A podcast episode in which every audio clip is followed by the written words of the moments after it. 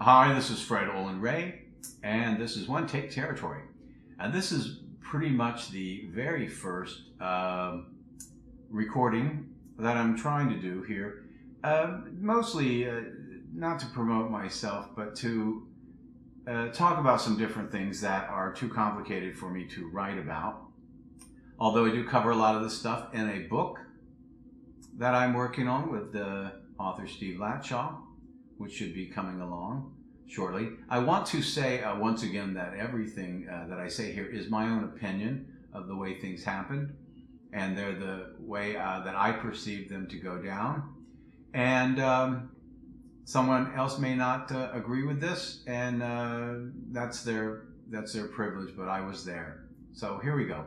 What I want to talk about today is a movie called Moon in Scorpio, a film that uh, came out recently on Blu-ray and seems to have uh, stumped a few people here and there as to what the hell's going on with this movie. Uh, so let's uh, let's just go back to the beginning. Uh, initially, I met Gary Graver, uh, the DP, back when I was looking for someone to shoot uh, Biohazard, and a friend of mine named George Edwards, who was the producer of Frogs and Queen of Blood. George had made a movie called The Attic, with um, Carrie Snodgress and I think Ray Milland. And Gary had been his DP, and George and I shared an office at Raleigh Studios. And uh, uh, George said, Fred, Fred, you've got to meet Gary Graver. You've got to meet Gary Graver. He's the fastest guy out there. So I met Gary, but I actually couldn't afford him. He was more expensive than I could afford. So I didn't hook up with Gary until years later, uh, after I had made um, The Tomb and um, Star Slammer and Armed Response and Cyclone. Uh, I was looking for a faster DP uh, because it was taking so long for each setup that I would only get one or two takes if I was lucky before I had to move on. And I wanted more time to work for myself as opposed to giving the DP more time to work. So I needed somebody who would be ready in a hurry. And Gary and I connected on a movie called Commando Squad. The Commando Squad. Now, the, the, I look at the dates on um, I look at the dates uh, online about these movies, and they're a little confusing to me. Now, I will admit that, that uh, I've made a lot of films, and some of these things are uh, uh in the fog back there, but I really believe that I shot Commando Squad in 1987. 1987, because I believe I got married to Dawn Wildsmith right around that time. and we went from Commando Squad right into making the Phantom Empire because it was shot, part of it was shot during the, the Commando Squad um, shoot. And I remember we were looking at the cave one night and it was all lit up and kind of foggy and misty. And uh, Bill Smith was going to fight uh, Brian Thompson. There was a fist fight in the mouth of Bronson Cave. And I looked over and I was sitting there with Ross Hagen and I said to Ross, I said, you know, if a guy was clever, Ross, you could make an entire movie in this park and never leave. He said, you should do it, Fred. You should do it. I said, I don't know. And then we got to a, a, set at Movie Tech Studios on the last day of the show, and there was this Quonset hut set where Sid Haig and these guys were like um, torturing Brian Thompson, who was tied in a chair. And it was such a great little set uh, that I went around to everybody the day before and I said, listen, I got an idea. Come back at the end of the day tomorrow. I said, we're going to film something after the producers leave. And so, you know, I went home and I wrote like a five page scene and I did some scene where Ross and them come to this cabin and Russ Tamblyn sells them this map, which is all off the subject, of course. But it says, uh, the release says uh, that Commando Squad was made in 87 but was released in 1988, which would be correct uh, I think, in my mind. But in as much as Moon in Scorpio is a offshoot of Commando Squad, I don't see how Moon in Scorpio could have been released in 1987. Uh, I don't even believe it was made until I, I don't know. Let's just talk about it. Uh, I'm sure someone can prove me wrong on this because I'm not sure about it myself. But I remember that Commando Squad was a 22 day movie and it came in at 19 days. And that afforded a surplus of uh, a surplus of money. And Gary Graver went to Moishe Diamant and Alan Amiel and said that for the $200,000 or whatever it is I was under budget, that he could make a whole other movie. And they kind of went, yeah, okay. yeah, we'll do it. And so, I, it, to my knowledge, Moon and Scorpio was made with the leftover money that Commando Squad came in under budget on. So I remember at the time I kind of thought, hey, why didn't they offer me to make another movie for 200000 You know, so the budget of Commando Squad was somewhere in about the 700 $800,000 range, and I think it came in around 650 something like that. Might have been a little bit more. I can't remember. anyway, Gary goes about to make this uh, this movie, and um, the original script was about these guys who went to Vietnam and they they raided the temple of a snake goddess, and very much like the tomb, they come back to the United States, and years later, this snake goddess comes to L.A. Uh, in the form of a woman, of course, to revenge herself on these on these guys. And uh, that was the plot, the original plot of Moon in Scorpio. And I remember going with Alan Amiel into Moishe Diamant's office at one point about something else. And Alan says to Moishe Diamant, he said, Moishe, he goes, I must tell you the story of Moon in Scorpio. And Moishe says, Alan, I don't want to, I don't want to hear it. And Alan says, but Moishe, I must, I must tell you the story, the plot of the movie. And Moishe said, I don't want to hear it. I told you I don't want to hear it. I finally I said, listen, Alan, the man says he doesn't want to hear it. But I must, I must, he said. So Moishe finally sits back and he goes, okay, what is the story? So Alan tells him, and then Moishe gets excited. He goes, no, no. He goes, you make this movie will be uh, Halloween. Halloween on a boat. And um, Alan looks at, at and says, but Moishe, the girl who's doing the murders, why does she do it? He said, no reason she crazy. And that's exactly what he said. And I walked out of there and I said to Alan, I said, you know what? You should have quit while you were ahead. So now they go to tell Gary. So the next day I come into the offices. It's where the CNN building is now, corner of Wilcox and Sunset, where Cannon Films were. Our offices were the old Cannon Films uh, offices. And Moisha and his partner, an Indian fellow named Sunil Shah, they took uh, Golan and Globus's original office, and they because those two guys shared the same office, and their desks faced each other, so they looked at each other all day, every day, and they, their phone calls were heard by the other guy, and that's what Mo- Moishe did. He was so enamored with Cannon films that he set up his office with Sunil Shah where they both faced each other in the same room, and they did that to me with uh, Gordon Hessler. When I first went there and got an office, it was sitting across the office from Gordon Hessler, who was a pretty well-known horror film director and a guy I looked up to and really admired. But we had to look at each other all all day, every day. So anyway, I come into the office the next day and there's Gary Graver and he's sitting at a typewriter. And I ain't kidding. He's got a TV with a VCR and he's playing Halloween, the movie Halloween on a small television set and rewriting the script. I know it says Robert Aiken on the credits, but I don't know that I ever met a person named Robert Aiken. I know Gary Graver sat there and typed all this stuff that I'm familiar with, and then I wrote all the new material that came later in, in the, the film when the film was basically sort of remade uh, later. so anyway, um, they go to make this movie, and they wanted my wife Dawn to be a standby for Jillian because Jillian, um, everyone seemed to have a little bit of a substance problem back in the day and they were a little concerned that she might not be able to do the role.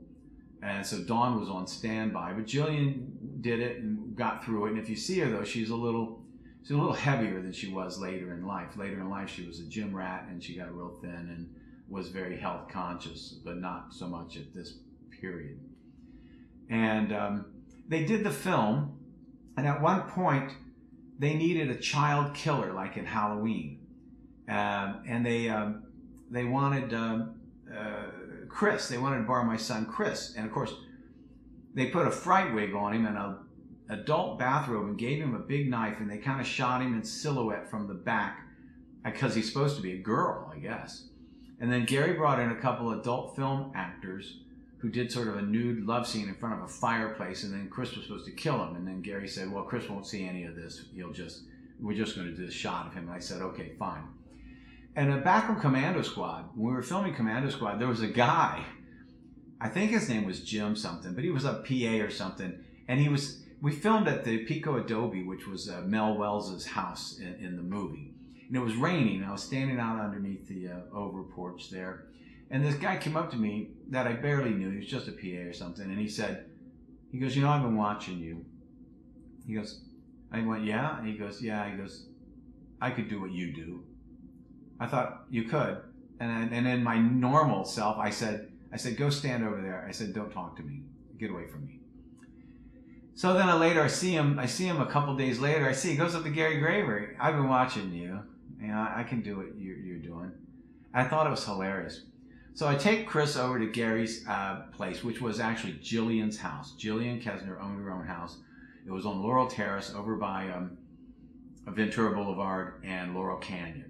In the back was a freestanding old garage that Gary used as an editing room, and uh, Jillian owned the small house. So that's where they shot the people in front of the fireplace and Chris stabbing them. And and uh, so I was letting Chris do his thing, and I come out, and there's a guy sitting there with his hands in a changing bag, sitting on the step by the editing room. And if you don't know what a changing bag is, that's a light-proof bag you stick your hands in, and you put the magazine from the camera in there, you can open the plates, remove the exposed films, put it in the can, and tape it take the unexposed film, put it back in the magazine, put the plates back on without any light leaking in, and then you can take it out and then put it onto the camera. So I go over and the guy's got his hands in the changing bag. I look and it's this guy. It is this guy, Jim, the guy who said, oh, I've been watching you. I can do what you've been doing. I just couldn't believe that Gary hired him to be a camera assistant.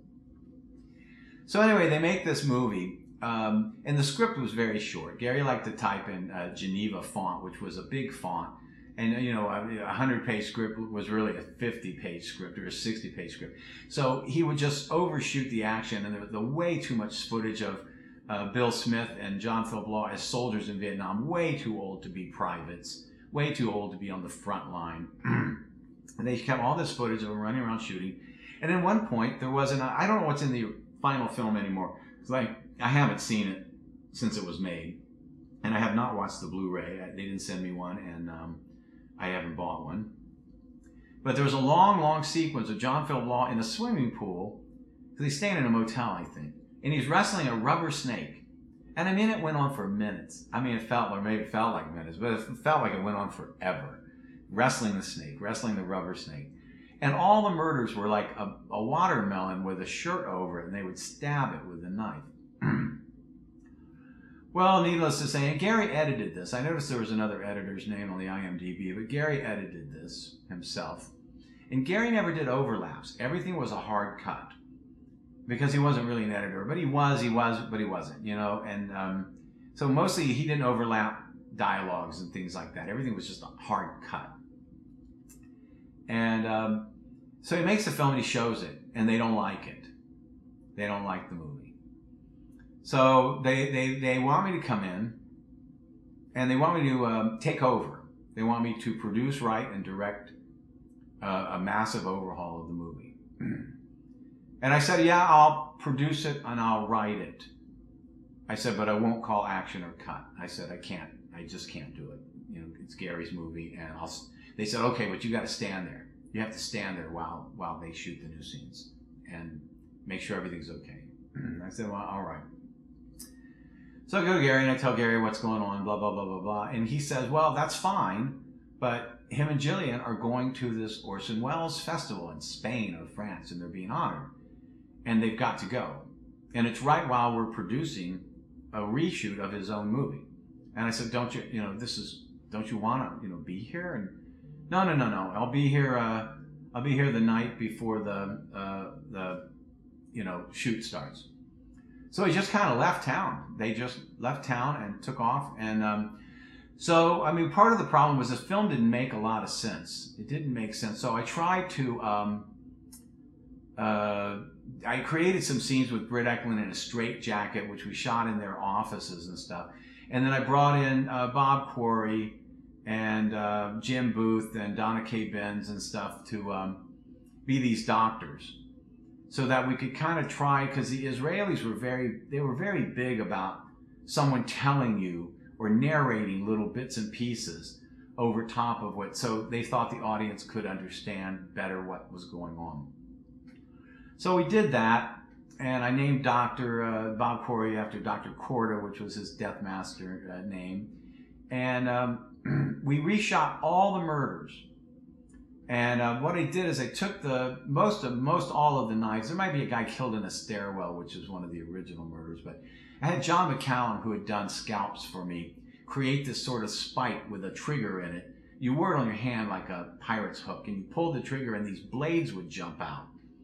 And um, we killed everybody over again. Um, and we went down and um, we shot in the offices for a day. I'm trying to do this from memory. Then we went. We were at a marina where the boat was tied up at night. You had to shoot up at a high, at a severe angle because there were other boats around it at night that you could see. And I think we did some of the murders on the boat, and then we and then we shot inside the cabin while it was still docked.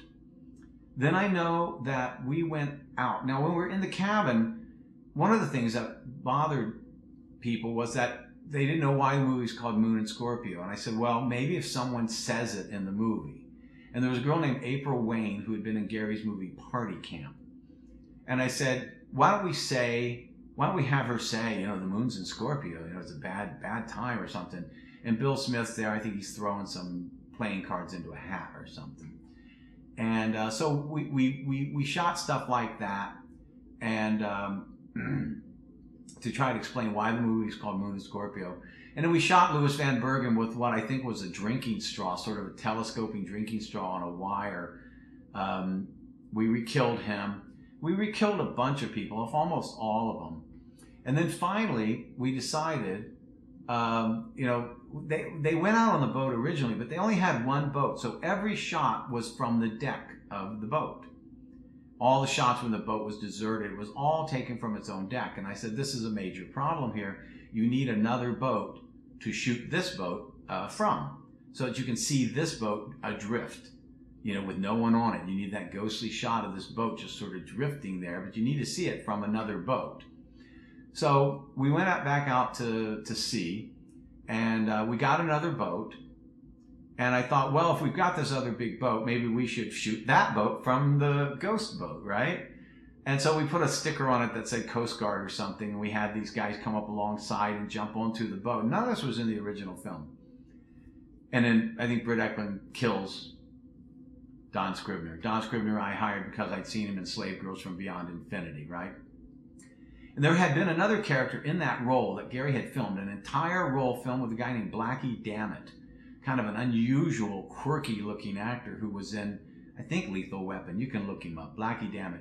Blackie Dammit played this role, but I said this is so unrealistic. It's so divorced from from anything that was realistic. I said I just edited his entire role out of the movie, and then I wrote it over again, and I hired Don Scribner to come in and do that do that part. And uh, and that's how this film uh, went down. And uh, Gary didn't show up until the night before, and he shot the three days. Now they didn't want to pay me what I thought I should be getting paid on this movie. So I said, listen, you're going to give me this amount of money. I said, but the cameras were picked up on a Friday afternoon and returned a week from Monday. And that's what was considered a one week rental back then. Gary's shoot was Monday, Tuesday, Wednesday, I think and maybe for uh, maybe Thursday, but I don't think so. So we took the camera equipment, picked it up on Friday, and I went home that night carrying the camera equipment with me, and I shot Friday night, Saturday, and Sunday, and then the following Friday, Saturday, and Sunday on a movie called Hollywood Chainsaw Hookers. I used the same offices that Britt Ekland's in with the with the you know mm, straight jacket. But Gary Graver didn't shoot Hollywood Chainsaw because he was at the Orson Welles Festival. So I took our assistant camera guy Scott Ressler, who wanted to be a DP, and I moved him up the ladder for those days. And so Friday, Saturday, Sunday, Scott Ressler was a DP. Then Gary showed up Sunday night and shot his own stuff uh, Monday, Tuesday, Wednesday. And then Scott came back and we and we finished Hollywood Chainsaw Hookers, and all in the same week. It was incredible. Bill Smith was a, a guy who um, very hair trigger temper. I just came off of uh, Commando Squad with him, um, and uh, we went out on, on the on the boat and we got out there and he'd forgotten he'd forgotten his uh, his glasses, his eyeglasses, and he couldn't read his script. And I said it was too far to go back. And I said, Bill, I said, I'll tell you what. I said, I'll read these lines to you just so you know I'll run them with you. He got so angry, he put his fist up like he was going to hit me. And I said, Whoa, dude, you know, because I. I said, look, you know what I know. I said, you're full of pins and plates and stuff. I said, if you, if you fall down on this deck, which you're going to have if you come at me, I said, you're going to need help three people to get you back on your feet again. I said, so I said, I'm just trying to help you. So let's everybody calm down. And, and everybody did, and everything went okay. went okay from, uh, from there. But uh, yeah, Britt Ekland, there was another one who was like constantly complaining, not about her paycheck, not about the script, just about people, about you in general she was always saying something to me. Finally, she comes in and this, is there's some scene. She comes in, she's got a glass of milk in her hand, and I looked at her and I said, "Finally," I said something, something that you can agree on. And she said, "Oh, milk is the worst thing for you. It's only meant for babies. No one should ever drink milk." And I thought, you know what? I give up. I give up. But we did go on to make uh, Beverly Hills Vamp uh, together. So they made this. They made this movie, and uh, I don't exactly know how it turned out, one way or t'other. Um, but it came out, and it was a monster hit. I don't know if it was the poster or the cast. I don't know what it was. But they told me that Moon in Scorpio made a couple million dollars. It was just an incredible financial um, success.